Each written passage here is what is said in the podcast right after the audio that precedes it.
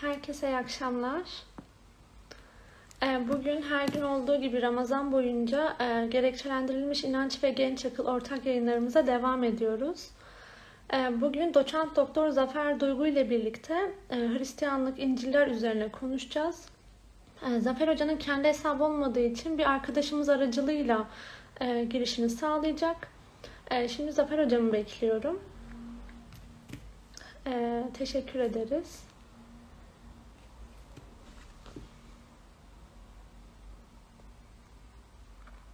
Bugün e, İsa peygamber üzerine konuşacağız. İncil'lerin güvenilirliğine konuşacağız. Güvenilirliği hakkında konuşacağız. Ee, Eğer vaktimiz kalırsa e, soru cevap da yapmayı planlıyoruz. Hemen bir kontrol ediyorum. Evet.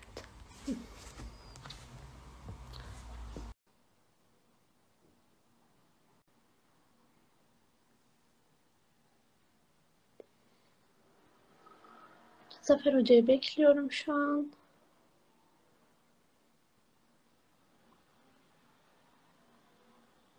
Hoş geldiniz. Nasılsınız? Merhabalar. Teşekkür ediyorum. İyiyim. Sizler nasılsınız? Caner Hoca mı katıldı hemen ben geldiğim gibi? Evet hocam. Büyük Reis Caner Hoca. Selamlar. Ee, hocam davetimizi kırmayıp geldiğiniz için teşekkür ederiz öncelikle. Ee, bugün yapmak Estağfurullah. Büyük bir memnuniyet. Ee, hocam e, çok da vaktimiz yok. İsterseniz hemen başlayalım. Ee, ben benim sorularım olacak size. Ee, ilk olarak e, İsa peygamberle alakalı bir e, soru sormak istiyorum. Biz Hristiyanlık inancında e, İsa peygamberi bir tanrılık atfedildiğini görüyoruz. E, fakat İsa peygamberin kendisinin böyle bir iddiası olduğunu, e, bu fikir nereden temellendirilmiş? E, bize bu konuda neler söylemek istersiniz? Ee, şimdi e, Efsun Hanım şöyle e, bu ben e, Instagram kullanıcısı değilim. E, o yüzden e, in- bu Instagram işlerinden de çok anlamıyorum. Son anda öğrendim ki meğerse bilgisayardan da bağlanamıyormuşuz buna. Telefondan bağlanabiliyormuşuz. O yüzden e, böyle e, biraz telaşeli bir bağlan- bağlantı oldu. E, umuyorum görüntü ve ses iyidir. Yani e, önce onu sor- sorarak başlayayım size. E, an İyi mi? Şeyim- gayet iyi geliyor. Tamam. Eğer e, yorumlarda da bakıyorum bir sorun olursa e, izleyiciler söylerse sevinirim. E, ama şu anlık gayet iyi. Peki. Ee, Hazreti Peygamber'in e, kendisine yönelik e, bir tanrılık iddiası oldu mu? Şimdi e, eğer sorularınız çoksa e, bunlara kısa kısa cevap vermeye çalışayım. Sorularınız az ise ve bana çok söz hakkı vermek istiyorsanız uza- uzatayım. E, bir de onu sorayım size. Gibi e, açıklayın. Yani biz vakt, e, sorularım İncil'ler ve e, İsa peygamber üzerine çok fazla değil. O yüzden istediğiniz gibi açıklayabilirsiniz. Vaktimiz var. Peki. Şimdi e, tabii ki e, Hazreti İsa'nın e, biliyorsunuz e, Müslümanlar e, bir e, beşer ve bir peygamber olduğunu e, düşünüyorlar. İn- böyle inanıyorlar. Bunun sebebi ne? E, Kur'an-ı Kerim'de e, Hazreti İsa ile ilgili olarak e, bize e, verilen e, bazı bilgiler var. E, Hazreti İsa ile ilgili olarak e, yaşadığı dönemle ilgili olarak işte Hz. İsa'nın annesine e, dair, e, yakın çevresine, havarilerine dair e, Kur'an-ı Kerim'de geçen bazı bilgiler var. Biz bu bilgilere baktığımızda e, ana hatlarıyla e, Hz. İsa e, konusunda e, tabii ki e, bazı yargılara ve sonuçlara ulaşmamız e, gayet mümkün. Nedir burada bizim için e, temel e, yani bir çerçeve çizecek olursak karşılaştığımız gördüğümüz e, temel bağlam Hazreti İsa bir beşerdir. E, tıpkı diğer insanlar ve diğer peygamberler gibi. E, hatta e, babasız e, doğmuş olması da bu vaka, bu olgu üzerinde e, herhangi başka bir yargıya ulaşmaya olanak tanımamaktadır. Ayetler bunları da e, bize açıkça söylüyor. E, İsrailoğulları kavmiyle iştigal ediyor. E, mesajı evrensel olabilir. Fakat kendine bir görev tanımlaması yapıyor. İsrailoğulları kavmine tebliğde bulunuyor. Yine biz bunu e, görüyoruz. E, kendisine e, iman eden havarileri var. Sayısını bilmiyoruz. Tabi Kur'an-ı Kerim perspektifinden anlatıyorum. şu an itibariyle. E, ve bu bunlar Müslüman. Yani Hazreti İsa da bir İslam peygamberi. E, Hazreti İsa'ya iman edenler de e, başta havarileri olmak üzere e, Müslüman kimseler. O nedenle aslında Hazreti İsa'yı biz o peygamberler geleneği ya da silsilesi içerisinde e, tabii ki büyük bir peygamber olarak görüyoruz. E, büyük bir peygamber olarak tahayyül ediyoruz ama onu peygamber olmanın ötesinde yerleştirebileceğimiz herhangi başka bir nokta bulunmuyor. E, tabii e, biz bunu e, İslam ve Kur'an perspektifinden böyle görüyoruz. Hazreti İsa'nın önemli ve büyük bir insan olduğunu, e, büyük bir nebi, büyük bir peygamber olduğunu e, ve e, mesajı itibariyle hakikaten e, insanlığa yön ve şekil veren tıpkı diğer peygamberler gibi e, hem evrensel mahiyette fakat görev alanı olarak her ne kadar e, yerel e, İsrailoğulları kavmiyle sınırlandırılmış bir e, alanda hareket ediyor e, ise de e, en nihayetinde onun da diğer peygamberlerden bir peygamber olduğunu tıpkı işte diyelim ki Musa gibi ya da hemen kendisinden önce yaşamış olan e, Zekeriya gibi ya da kendisiyle çağdaş dönemde e, yaşayan Yahya gibi ya da Hazreti Muhammed gibi. Peki Hristiyanlık ne diyor? Hayır böyle değil diyor. Yani Hristiyanlık benim söylediğim bu şeyi e, reddediyor. Geleneksel Hristiyanlık. Onlar ne diyorlar? Bir kere diyorlar Hazreti İsa e, öyle Müslümanların düşündükleri gibi ya da zannettikleri gibi sıradan bir peygamber yani sıradan bir peygamber derken peygamberler tabii ki sıradan değil ama peygamberler silsilesinin içerisinde o bağlamda o peygamberlerden bir peygamber gibi bir anlayışı onlar hiçbir türlü kabul etmiyorlar. Onlar diyorlar ki hayır e, İsa bir peygamber değil. Onun işte İslam'ın anladığı manasıyla tevhid akidesini tebliğ ettiği düşüncesinden tutun da İslami açıdan Hazreti İsa ile ilgili olarak Kur'an'ın ortaya koyduğu pek çok başka olguya kadar e, arada e, hakikaten e, çok devasa e, sayılabilecek e, bir fark şeyi, bir uçurum görüyorsunuz. Hazreti İsa konusunda İslam'ın düşüncesiyle geleneksel Hristiyanlığın düşüncesi arasında. Şimdi tabii ben e, yani bazen böyle yani ilahi dinler, İslam, Hristiyanlık, Yahudilik falan gibi böyle bu yani hangi perspektiften yapılmış bir tasnif mesela buna şaşırıyorum. E, veya işte bazen görüyorum yani İslam'la Hristiyanlık arasında e, hakikaten çok küçük bir sınır var yani çok benzeyen falan. Buna da şaşırıyorum yani. Böyle nereden?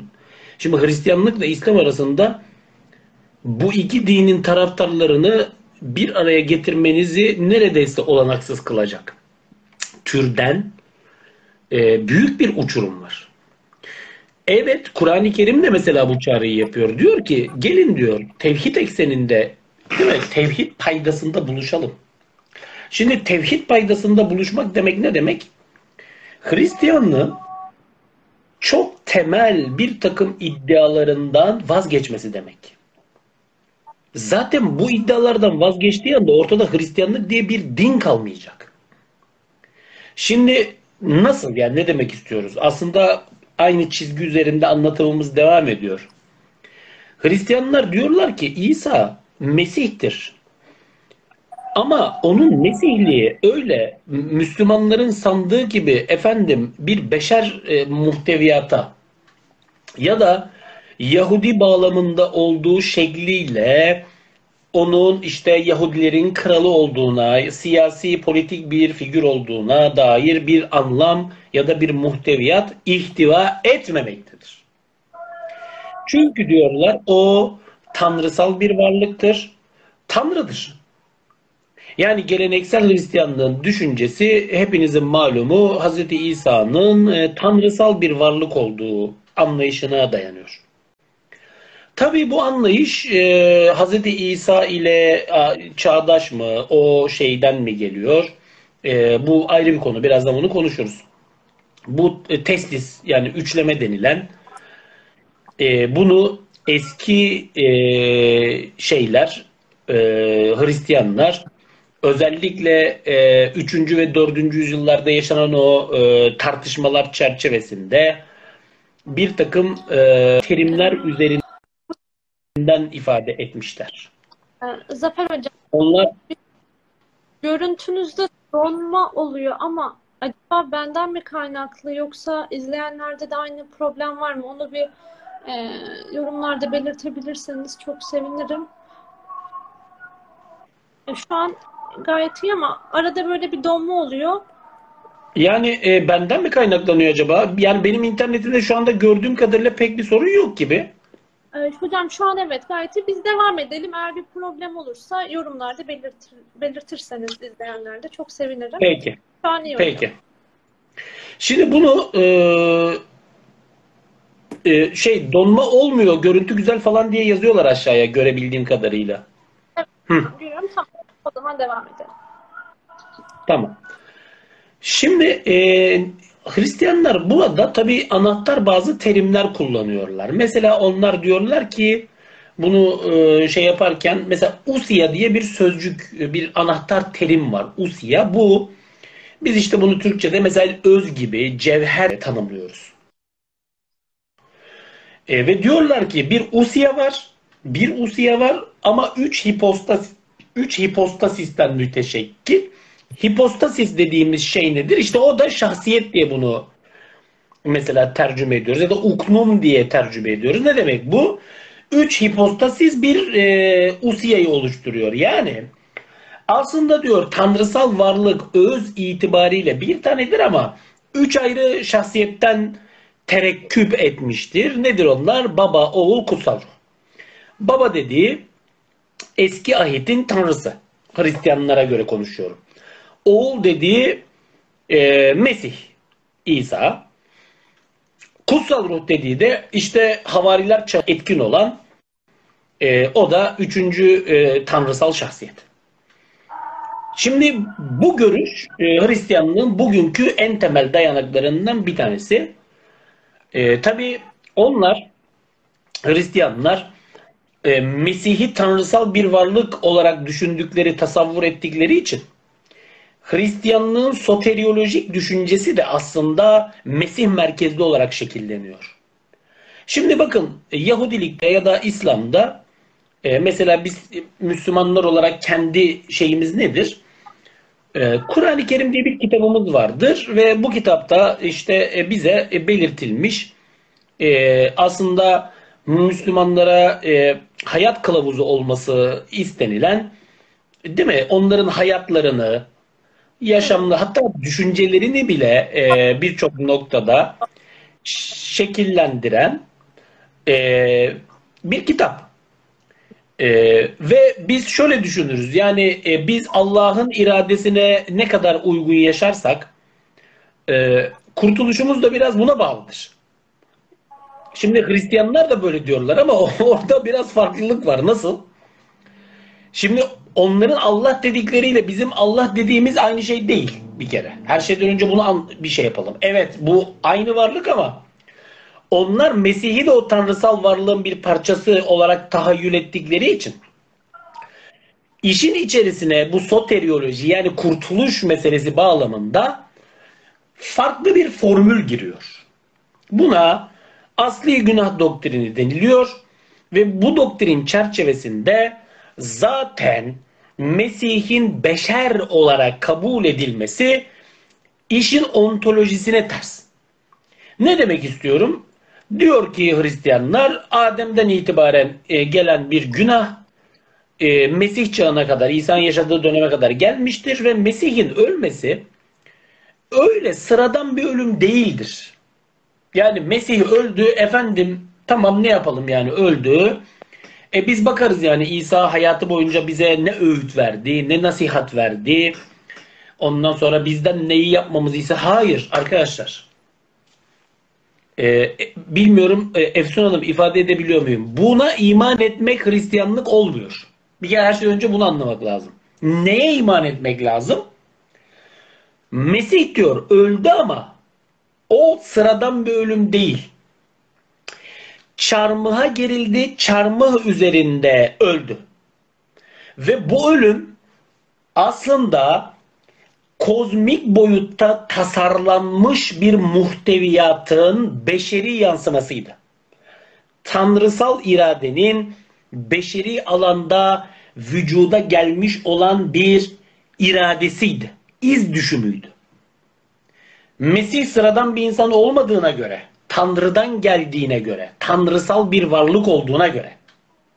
Fakat enkarnasyonla birlikte yani Meryem ananın rahminde ete ve kemiğe bürünüp beden almasıyla birlikte biz insanların arasında insan olarak görüntü itibariyle dolaştığına göre onun ölümü senin benim onun bunun ölümü gibi değil. Bu bizi bir şeyden korudu ya da kurtardı. Nedir o asli günah? Adem'den itibaren insanlığın getirdiği günah.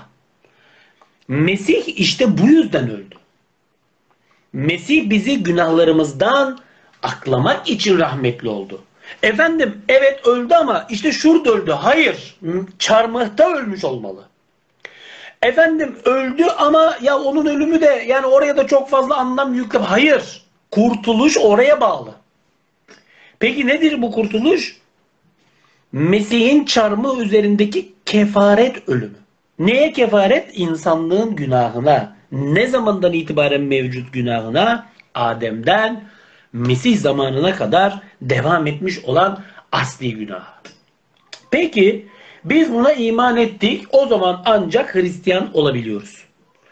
Bunun yanı sıra tabii ki Hz. İsa'nın yaşamı sırasında söylediklerinin verdiği nasıl hepsinin önemi vardır ama bunlar talidir. Asıl olan çarmıh doktrinine imandır. Bu gençler beni dinliyorlarsa hani Hristiyanlar o yüzden işte bu haç değil mi? Çarmıh o yüzden onlarda en önemli semboldür. Çünkü kurtuluş umutları oraya bağlı.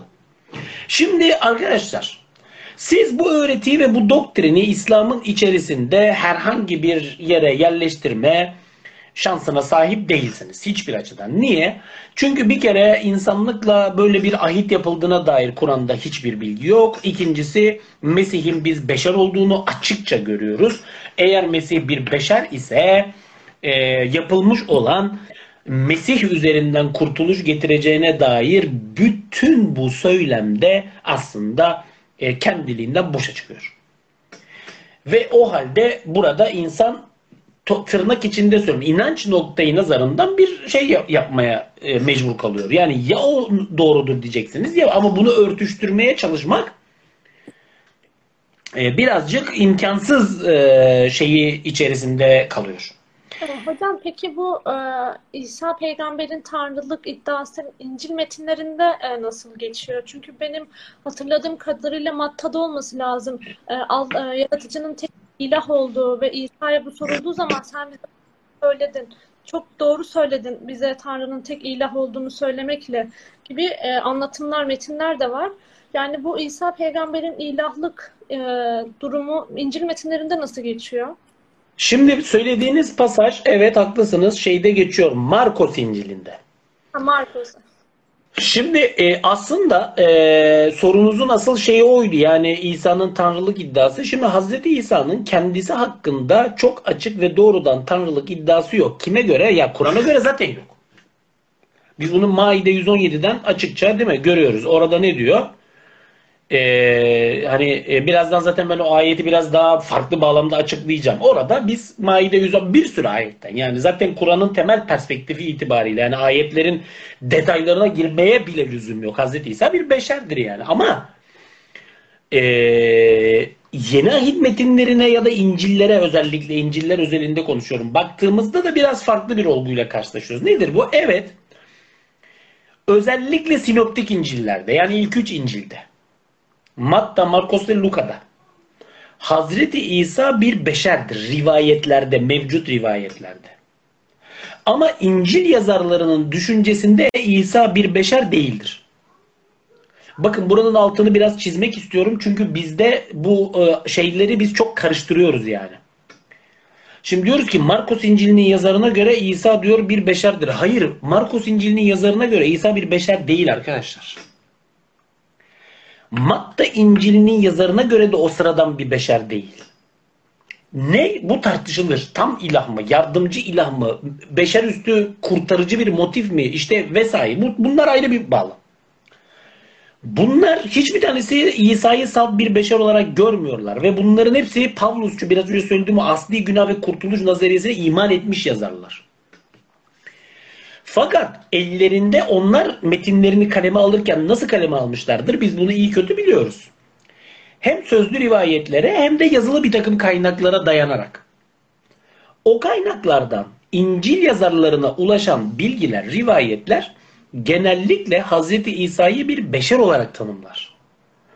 Bu yüzden de siz İncil metinlerini açtığınızda pek çok noktada hem Hazreti İsa'nın ağzından çıkan cümlelere hem etrafındaki insanların Hazreti İsa ile ilgili tahayyül ya da düşüncelerine baktığınızda gördüğünüz şey şudur ki Hazreti İsa'nın aslında ilahlığına dair bir tartışma yok ortada yaşamı sırasında. Ya da varsa bile bu çok yaygın bir tartışma değil. Belki varsa o bile tartışılır da bana sorarsanız o da yok. Çünkü Yahudi bir toplumda e, Yahudiler gibi monoteist bir toplumda e, Hazreti İsa'nın faaliyette bulunduğu toplum İsrailoğulları. Bu Roma'da falan değil yani bu adam.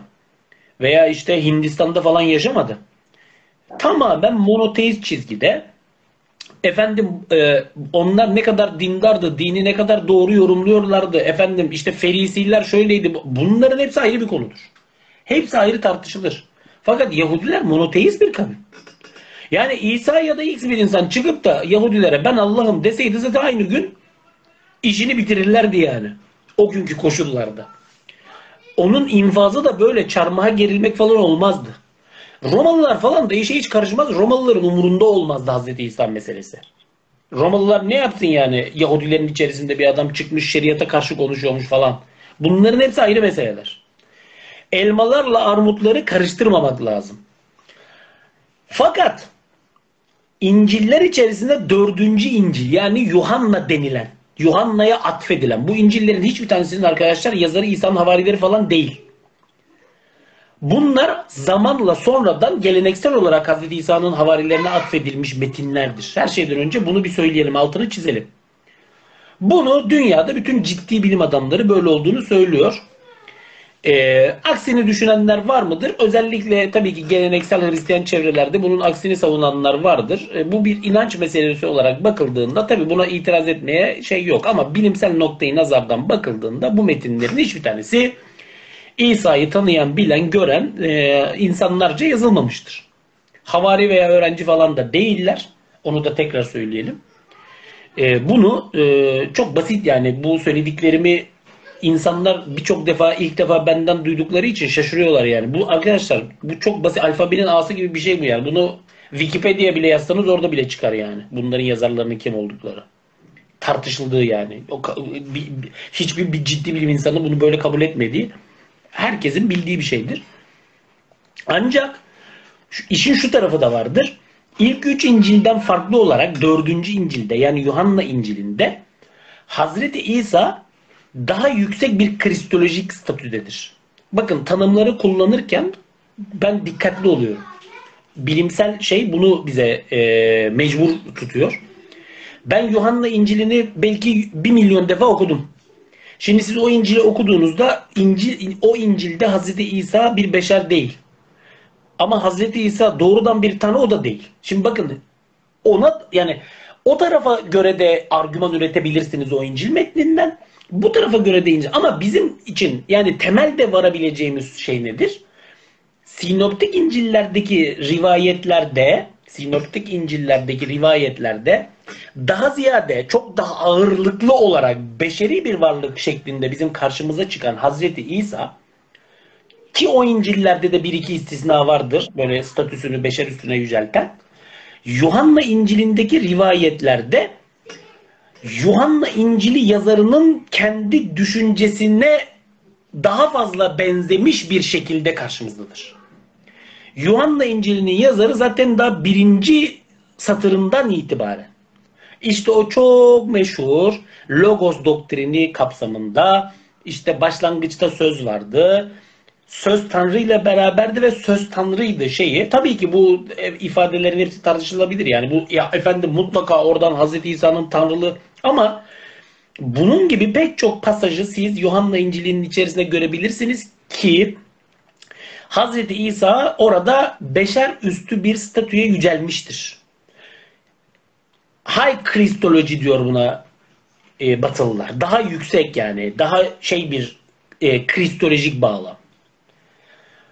Ancak genel olarak sonraki yüzyıllara baktığınızda İncil'lerdeki bu muğlak yapının aslında pratikte de erken Hristiyan dünyada e, bizim e, karşımıza çok geniş bir yelpazede birbirinden farklı düşüncelere sahip çok sayıda Hristiyan cemaatin mevcudiyeti şeklinde çıktığını biz görüyoruz. Mesela sizin sorunuza esas teşkil eden türden Hazreti İsa'yı tas tamam bir tanrı, bir Allah olarak gören cemaatlerden tutun. iki tane tanrı olduğuna, üç tane tanrı olduğuna, 365 tane tanrı olduğunu söyleyenlere kadar birçok bir Hristiyan cemaat var. İsa'nın e, salt bir beşer olduğundan tas tamam tanrı olduğunu söyleyene kadar. İşte onun e, bir görüm olduğundan işte hakikat bilgisini ifşa eden, gnosisi ifşa eden değil mi? Metafizik bir varlık olduğuna kadar. Akla hayale gelecek gelmeyecek işte onlarca farklı görüş var. Bunları tabii ben hep anlattım, kitaplarımda yazdım. Ee, hep de şu örnekleri verdim daha anlaşılır kılmak için. Mesela dedik Romalı yazar Hippolytus'un 3. yüzyıldaki metnine baktığınızda orada 40 tane sayıyor. Ya da Epifanius'un metnine baktığınızda Kıbrıslı Salamisli orada 60 tane sayıyor. Şimdi 60 tane Hristiyan cemaat demek 60 tane farklı İsa tasavvuru demektir. Bakın Hristiyanlar da aslında Mesih'in kim olduğundan çok emin değiller. Yani bu bunun açık kanıtı. Fakat elbette bu 60 görüş ya da 40 görüş ya da bunların içerisinde nispeten daha fazla sivrilenler erken yüzyıllarda kendi içlerinde bir rekabet yaşamışlardır. Yani o görüşün taraftarlarıyla bu görüşün taraftarları onun taraftarlarıyla bunun taraftarları kavga ettiler. En nihayetinde 4. yüzyılda Roma yönetimi de bu kavgalara müdahil olunca onun içerisinden bir grup ki onlar işte teslisçilerdir. Zafer kazandılar. Diğerleri üzerinde galebe çaldılar. Ve o görüş ortodoks kabul edilerek sonraki nesillere miras kaldı. Ve ne oldu? Dedi ki insanlar efendim işte İsa'nın hakikat yolu budur. Ya İsa ölmüş. İsa öleli 300 sene geçmiş. Yani. 300 sene sonra İznik'te işte 381 İstanbul Konsili'nde veya diyelim ki 431'de Efes'te, 449'da yine Efes'te, diyelim ki 451'de Kadıköy'de toplanmış piskoposların aldıkları kararlar İsa'yı ne kadar e, temsil ediyor? İsa ile ne kadar, ne ölçüde organik bir bağ kurulabilir? Bunların hepsi tabii ki ayrı tartışma. Da hatta o metinlerde e, dualizm yani e, kötü bir tanrı, iyi bir tanrı e, anlatımları da yani çok farklı anlatımlar da mevcut. Sadece Tanrı'nın Ee, İlah veya İsa e, olduğundan ziyade Haklısınız, haklısınız. O e, özellikle e, mesela diyelim ki e, Markion'un görüşü o yöndedir. Dualist bir tanrı anlayışı. E, Sinopludur Markion. Şimdi o e, e, ikinci yüzyılda yaşadı. E, Markion diyor ki yani e, ya bu Mesih diyor e, hani Yahudilikle falan bir alakası yok.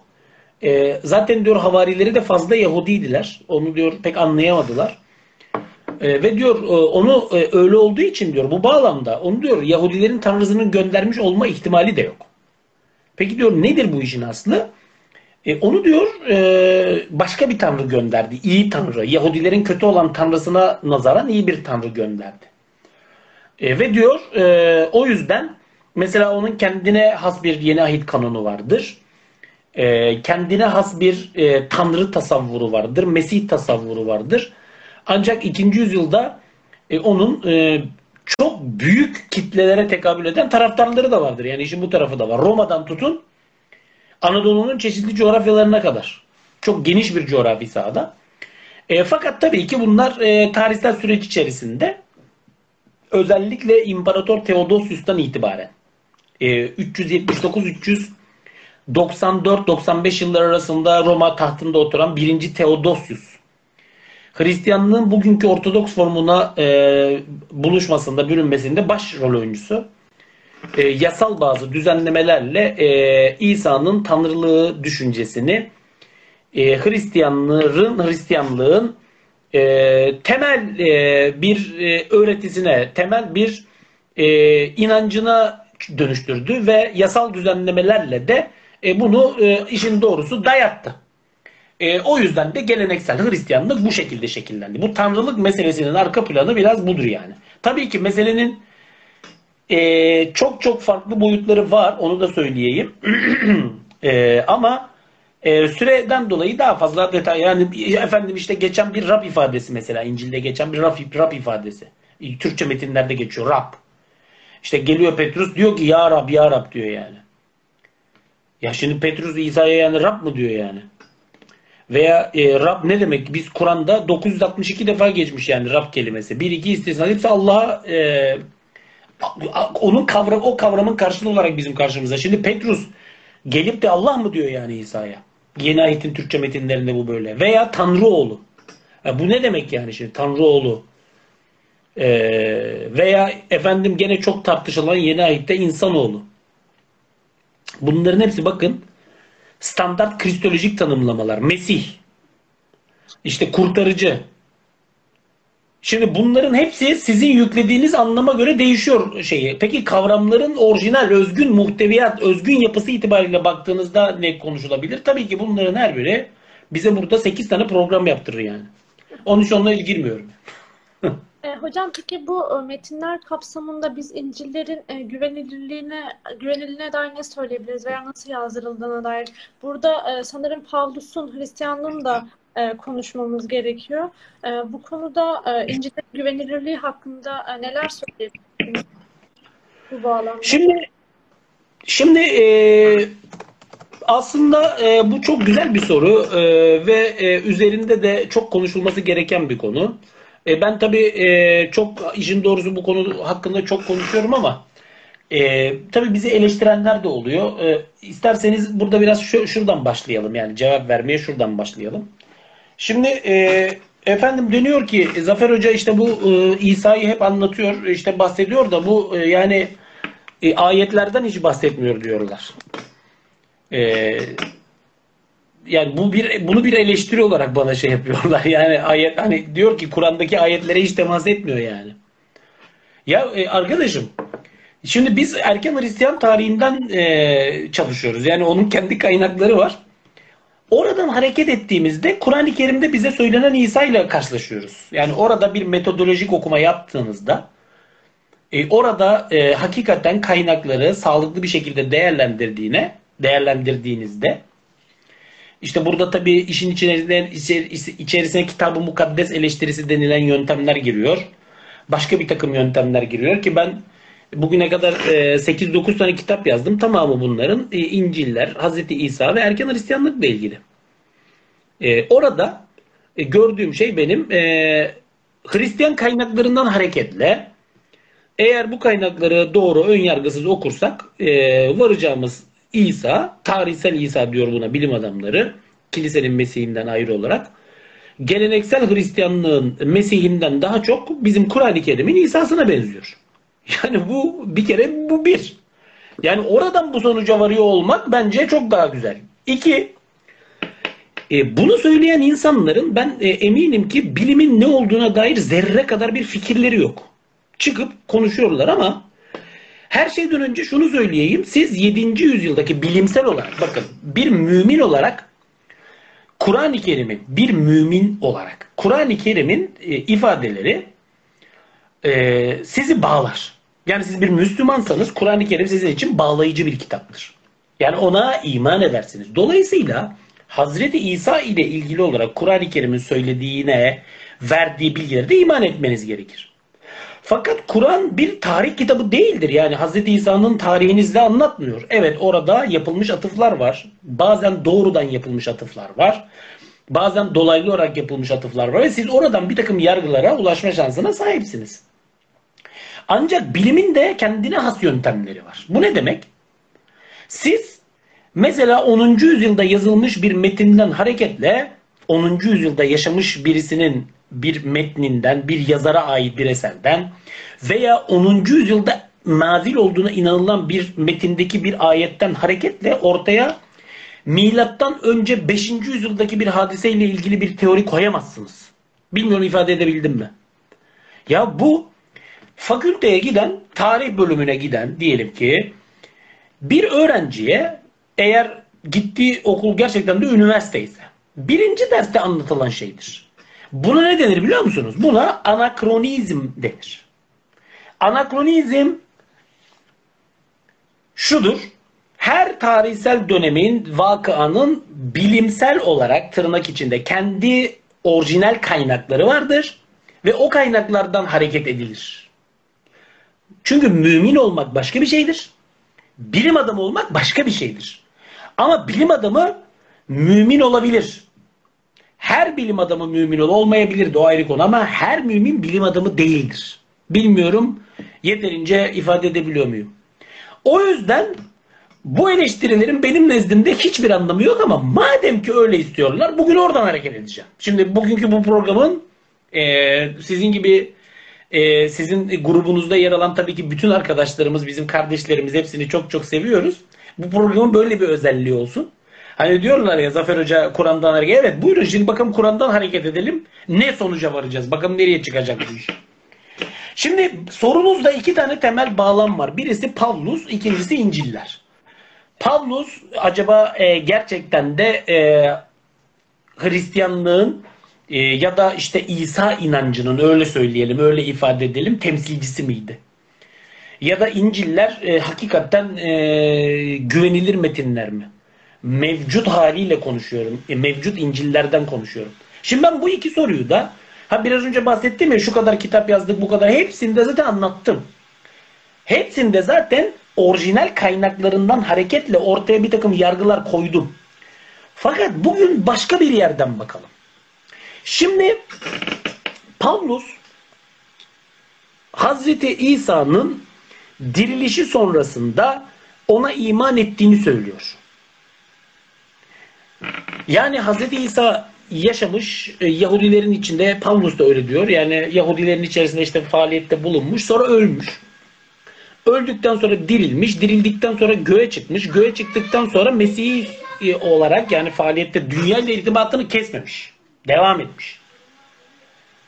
Dünya ile irtibatını da devam ettirirken e, Pavlus'u da kendine elçi olmak üzere seçmiş. Pavlus aslında zalim. Ona zulmediyor e, İsa'nın takipçilerine. Seçmiş onu. E, seçtikten sonra e, onu kendi adını ve kendi İncil'ini duyurmak için e, şey yapmış. E, görevlendirmiş. Yani e, Pavlus ne olmuş biliyor musunuz? E, Hazreti İsa'nın e, havarisi olmuş. Bir havari seçilmiş bir e, elçisi olmuş. Ve e, biz nitekim Pavlus'un mektuplarına baktığımızda aslında Hazreti İsa'nın onda etkin olduğunu söylüyor. Mesih'in yani. Pavlus belki işte bir çeşit reenkarne yani. E, onda etkin olan güç Mesih'in gücü. Zaten İncil'lerin son şeyine kadar da in, e, İsa diyor e, kıyamete kadar sizinle. E, kıyamete kadar diyor ben diyor sizinle olacağım. E, yani havarilerine. Dolayısıyla Pavlus da e, burada e, diyor ki şöyle bir şey var. E, ben diyor e, dirilen İsa tarafından seçildim ve onun havarisi olmaya başladım. Şimdi bu iddianın tarihsel açıdan e, çok açık ve net ifade edeyim. Elle tutulacak bir tarafı yok. Kendi orijinal kaynaklarına baktığınızda e, ben şuna hiçbir zaman girmiyorum yani. İsa gerçekten de vahyetmiş midir? Vahyet, vahiy olgusunu ben tartışmıyorum. Etmiştir et ben onu bilemem. Ben neyi tartışabilirim? Birkaç noktayı tartışabilirim. Birincisi Pavlus'un e, İsa tarafından, dirilen İsa tarafından seçildiğini iddia eden metinleri sağlık, sağlıklı olup olmadıkları noktasında tartışabilirim. Ki bunu yaptım. Sayfalarca tartıştım ve dedim ki hayır bu metinler güvenilir metinler değil. Yani buna inanılmaz yani inanamazsınız. Bu şu demek değil yani kaldıralım atalım. Hayır böyle bir şeyimiz yok. Daha dikkatli okumak zorundasınız. Belirli perspektiflerden bakmak zorundasınız. Bunu kastediyorum. İkincisi e, İsa'nın kendi orijinal e, yani Hazreti İsa'nın yaşamı sırasındaki söylemleriyle Pavlus'un işte bu tırnak içinde dirildikten sonraki söylemlerini mukayese edersiniz. Karşılaştırırsınız. Acaba benziyor mu yani? E buna bakıyorsunuz bu da yok. Yaşayan İsa'nın söyledikleri Pavlus'un dirilişi sonrasında söyledikleriyle örtüşmüyor. Hiç kimse kusura bakmasın arkadaşlar. Bu böyle. Üçüncüsü e, İsa'nın havarileri henüz hayatta. Ha, Hazreti İsa'nın havarileri henüz yaşıyorlar. Hazreti İsa'ya iman etmiş insanlar henüz hayattalar. Peki onlar ne söylüyorlar? Onların söyledikleriyle Pavlus'un söyledikleri örtüşüyor mu? Gene hayır. Her ne kadar bir takım yeni ayetteki mevcut bazı metinler bize sanki örtüşüyormuş havası intibağı bırakmak istiyor ise de Öyle değil arkadaşlar örtüşmüyor. E peki o halde nasıl oluyor da Pavlus Hazreti İsa'nın havarisi olarak hareket etmeye başlıyor? Şimdi biz eğer mevcut metinlere dışarıdan bakarsak mesela yeni ahit metinleri bunların arasında tabii ki orijinal kaynaklarıdır yani özellikle İncil'ler. Orada dışarıdan salt bir okuma yaptığımızda evet yani bu sonuca ulaşmamız mümkün ama arkadaşlar bu böyle basit bir iş değil. Burada insanlar her şeyden önce şunu anlamaları lazım. Çok derin okumalar yapması. Yani önünüzde bir kale var. Kalenin arka tarafında Hazreti İsa var. O kalenin surları örülmüş. Sonraki nesillerle İsa'nın arasında kalın duvarlar var. Kalın e, surlar var. Siz şimdi baktığınızda o surların arkasında Hazreti İsa var ama onu geçmeniz lazım. O surları aşmanız lazım. Bilmiyorum böyle anlaşılır kılabiliyor muyum? İşte ihtisas denilen şey budur. Ne yapacaksın? İşte efendim istersen tırman tepeye oradan aşağıya in. İstersen altından tünel kazarak geç. istiyorsan e, bayağı bir kilometre yürüyerek böyle sağından dolaş. Hazreti İsa orada. Ama o kadar basit değil. Şimdi bütün bunların hepsini ben tekrar söylüyorum. Mesela benim İsa Pavlus İnciller kitabımda çok özür diliyorum. Buradayım hemen. İşte kitap burada. Ee, İsa Pavlus İnciller kitabında detaylarını merak edenler e, okuyabilirler. Şimdi e, burada neden bu e, kitabı şu anda aldım? Sizlerle paylaşmak istediğim çok küçük birkaç tane ifade var. Bunlar Pavlus'un mektuplarında ki ben Pavlus'a burada e, bu 735 sayfalık bir kitap yarısı Pavlus'la ilgili. Yani bu kitabın yarısı Hazreti İsa'yı anlatıyor, yarısı Pavlus'u anlatıyor. Pavlus'un iddialarıyla ilgili olarak e, ben burada bazı notlar tutmuştum. Kitabımda bunu paylaştım ve bunları tartıştım. Şimdi neden önem taşıyor? Yani bu e, ifade neden bizim için önem taşıyor? E, Pavlus'un ifadeleri. Şimdi onu e, sizlerle özellikle e, paylaşmak istiyorum. E, Pavlus'un e, bugün Yeni Ahit'te e, 13 tane mektubu var. Yani 13 tane mektup bugün Yeni Ahit'te yani Hristiyanların kutsal kitabında Pavlus ismini taşıyor. Ve bilim adamları diyorlar ki bu 13 tane mektuptan 7'si otantiktir diyorlar. Yani gerçekten de Pavlus'a ait. İşte mesela diyelim ki Romalılara yazdığı mektup. Korintlilere iki tane mektubu veya diyelim ki Galatya cemaatine bunlar diyorlar özgün şey mektuplardır. Ama bunun dışında e, aslında Pavlus tarafından yazılmamış fakat sonradan bir takım yazarlarca Pavlus'a atfedilmiş e, ki buna biz pseudografik diyoruz. Sahte mektuplar. Onlar da var. Amenna. Tartışılabilir bu konu. Şimdi e, Pavlus'a siz baktığınızda e, Pavlus'un iddialarına, Pavlus'un e, şeylerine baktığınızda e, onun e, mektuplarında mesela en çok e, karşımıza çıkan e, ifade şudur. İsa Mesih'in hizmetkarı Pavlus. İsa Mesih'in hizmetkarı e, Pavlus. Paulos doulos Christou Yeshu. Yani bu ifadenin Yunancası da bu şekilde. Onun mesela e, mektuplarında bizim en fazla gördüğümüz şeydir ve seçilmiş olduğunu iddia eder. Paulus seçilmiş olduğunu iddia eder. E, orada da e, tabi e, müjdeyi yani İncil'i ve Mesih'in adını duyurmak üzere seçildiği. Peki bu şey nasıl olmuştur? Mesela Şam vizyonu var. Şam vizyonu işte herkesin e, Efsun Hanım belki siz de biliyorsunuz. Bütün belki genç kardeşlerimiz de biliyor. Pavlus Kudüs'ten Şam'a giderken Mesih onu gökte görüyor. E, dirilen Mesih. Mesih ölmüş. Şimdi burayı iyi dinleyin. Bütün dinleyen arkadaşlarımızdan da özellikle iyi dinlemelerini istiyorum. Arkadaşlar Mesih ölmüş. Öldükten sonra da dirilmiş. Dirilince göğe çıkmış. Ancak bu dünyayla irtibatı devam ediyor. Kime göre? Pavlus'a göre.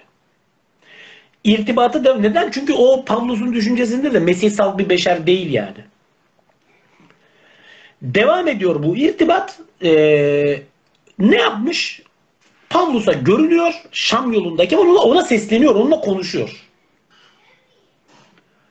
Ona diyor ki Saul, Saul diyor yani Pavlus'un eski adı. Neden diyor bana zulmediyorsun? Diyor ki Pavlus. Şey diyor ki e, Pavlus, ey efendimiz sen kimsin diyor. İşte ben diyor senin zulmettiğin İsa'yım. Ve devamında aralarında bir diyalog geçiyor ki bu diyalog arasında da birçok tutarsızlık var anlatımlarda. Ben bu kitapta onu da detaylı olarak anlattım. Her hal ve karda Mesih onu seçiyor.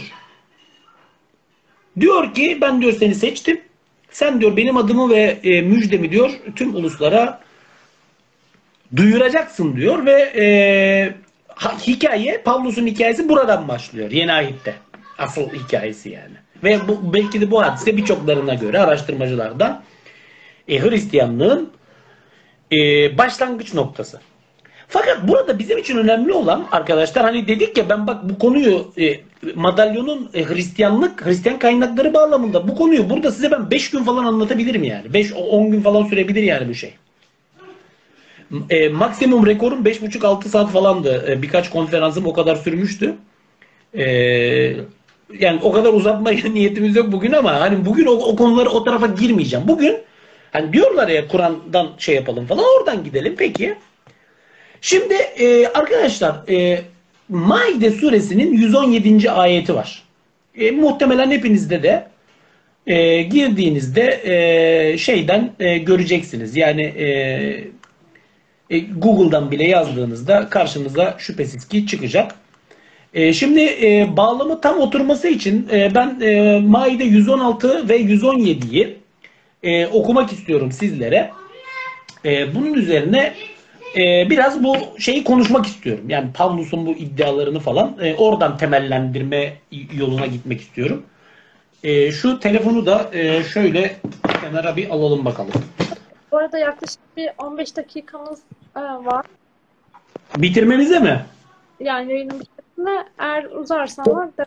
Tabii, tabii ben 5,5-6 saat falan deyince korktunuz değil mi? Hocam. tamam. E, 15 dakikaya bitiriyorum. Tamam. Okey. Tamam. 15 dakika. Tamam. Şimdi burada e, Maide 116'da e, Efsun Hanım e, Allah diyor ki ey Meryem oğlu İsa diyor. Hazreti İsa'ya sesleniyor. İnsanlara diyor sen mi diyor dedin. Beni e, Allah'ın dışında beni ve annemi e, ayrı birer ilah, ayrı birer tanrı edinin. Bunu diyor sen mi dedin insanlara? İsa cevap veriyor. Diyor ki haşa. Seni diyor tenzih ederim. Hakkım olmayan şeyi söylemek bana yakışmaz. Hem ben söyleseydim şüphesiz sen onu bilirdin. Sen benim içimdekini bilirsin ama ben senin zatında olanı bilmem. Gizlileri tam olarak bilen yalnız sensin. Şimdi bakın burada bir kere Hazreti İsa tıpkı biraz önce sizin de bahsettiğiniz o Markos İncil'inde geçen hani detaylarına burada girmediğim o pasajdaki gibi Hazreti İsa'nın sözü ayet olmuş ve o ayet bize diyor ki Hazreti İsa bir beşerdir diyor. Neden? Çünkü Hazreti İsa kendi şahsiyetini açıkça çok düşük bir kristolojik pozisyonda sunuyor Allah karşısında. Ben diyor senin zatında olanları bilemem diyor yani. Ve yetinmiyor. Devam ediyor. Ben onlara ancak senin bana emrettiklerini söyledim. Ben onlara ancak senin bana emrettiklerini söyledim. Benim de Rabbim sizin de Rabbiniz olan Allah'a kulluk edin dedim. Evet mesela İncil metinlerine baktığınızda bunun gerçekten mevcut İncil'lerde de karşılığı var. Mesela Markos İncil'indeki o pasaj her ne kadar Matta ve Luka'nın yazarlarınca sonradan küçük bazı dokunuşlarla hafif flulaştırılmış ise de bir sinoptik problem karşılaştırmasında bunu görebiliyoruz. Yine de net bir biçimde bizim karşımızda tevhidçi çizgisiyle bir Hazreti İsa var. Aslında gene ilk sorunuz hem Kur'an'da hem İncil'lerde. Benim de Rabbim sizin de Rabbiniz olan Allah'a kulluk edin dedim. İçlerinde bulunduğum sürece onların yaptıklarına tanık idim. Efsun Hanım tekrar altını çiziyorum. İçlerinde bulunduğum sürece onların yaptıklarına tanık idim. Yani diyor ki orada ben yaşıyorken diyor onların diyor ne yaptıklarından haberdardım. İyi kötü yani. Fakat diyor ne zaman ki sen beni vefat ettirdin yani benim bu dünyadaki varlığım ortadan ne zaman ki kalktı ondan sonra diyor onların halini diyor görüp bilen sadece diyor sensin. Yani diyor ki ben bu dünyada bulunduğum müddetçe onları diyor iyi kötü görüyordum, gözlüyordum, haberdarım ama diyor öldüm. Öldükten sonraki süreçten diyor tamamen bir haberim. Bir diyor fikrim yok. E, çarpıcı bir ayet. Yani Hristiyanlık temel inancını çok sarsıcı, sarsan bir. Şimdi eğer Hazreti İsa gerçekten de şimdi İslam içerisinde bir görüş de var değil mi? Hazreti İsa ölmedi diyor. Hani ya öyle de olsa böyle de olsa. Yani biz bu ayeti nasıl anlarsak anlayalım. Hani bu detaylı tartışmaya girmek istemiyorum. Konumuz o değil çünkü. Hani bana göre Hazreti İsa ölmüştür. Velev ki diyelim ki ölmemiş de dünyadan almış onu. Aramızdan almış yani. Nasıl? O şu şekilde bu şekilde. Neyse o, o tartışmayı geç. Geçelim. Her hal ve karda Hazreti İsa'nın yeryüzündeki mevcudiyeti ortadan kalkmış. Ama ölerek ama göğe çıkarak ama şöyle ama böyle. Ve diyor ki Hazreti İsa işte diyor bu hadiseden sonraki süreçte benim diyor dünyayla bütün diyor irtibatım kesildi. Ben diyor bilemem. Ancak ve ancak diyor sen bilirsin. Ne olduğuna diyor sen tanıksın, sen şahitsin. Benim diyor bu hususta herhangi bir bilgim, herhangi bir görgüm tam tersine diyor bilen sensin ben diyor e, senin zatında olanı bilemem. Yani bu gerçekten de e, bence e, çok çok can alıcı, çok çok çarpıcı bir e, ayet. Peki biz bu ayeti acaba biraz e, daha şey bağlamında nasıl anlayabiliriz? E, Maide 117'yi özellikle biraz önce bahsettiğim e, bu Pavlusçu iddialar çerçevesinde e, nereye koyabilir? Nereye yerleştirebiliriz? Ya hakikaten çok çok enteresan. Yani bakın önümde benim şimdi tekrar şeyi açtım. Farklı farklı mealler. Ee, onların arasında yaşadığım sürece onlar üzerinde kontrolcü idim. Demiş Abdullah Parlayan mealinde mesela. Veya işte Bayraktar Hoca'nın e, şeyinde içlerinde bulunduğum müddetçe onlar üzerinde kontrolcüydüm ama sen beni vefa ama vefat ettirince artık onlar üzerinde gözetleyici yalnız sen oldun diyor. Hocam aslında Allah'ın her e, ne, gönderdiği nebi gibi bir özelliği var İsa peygamberin de.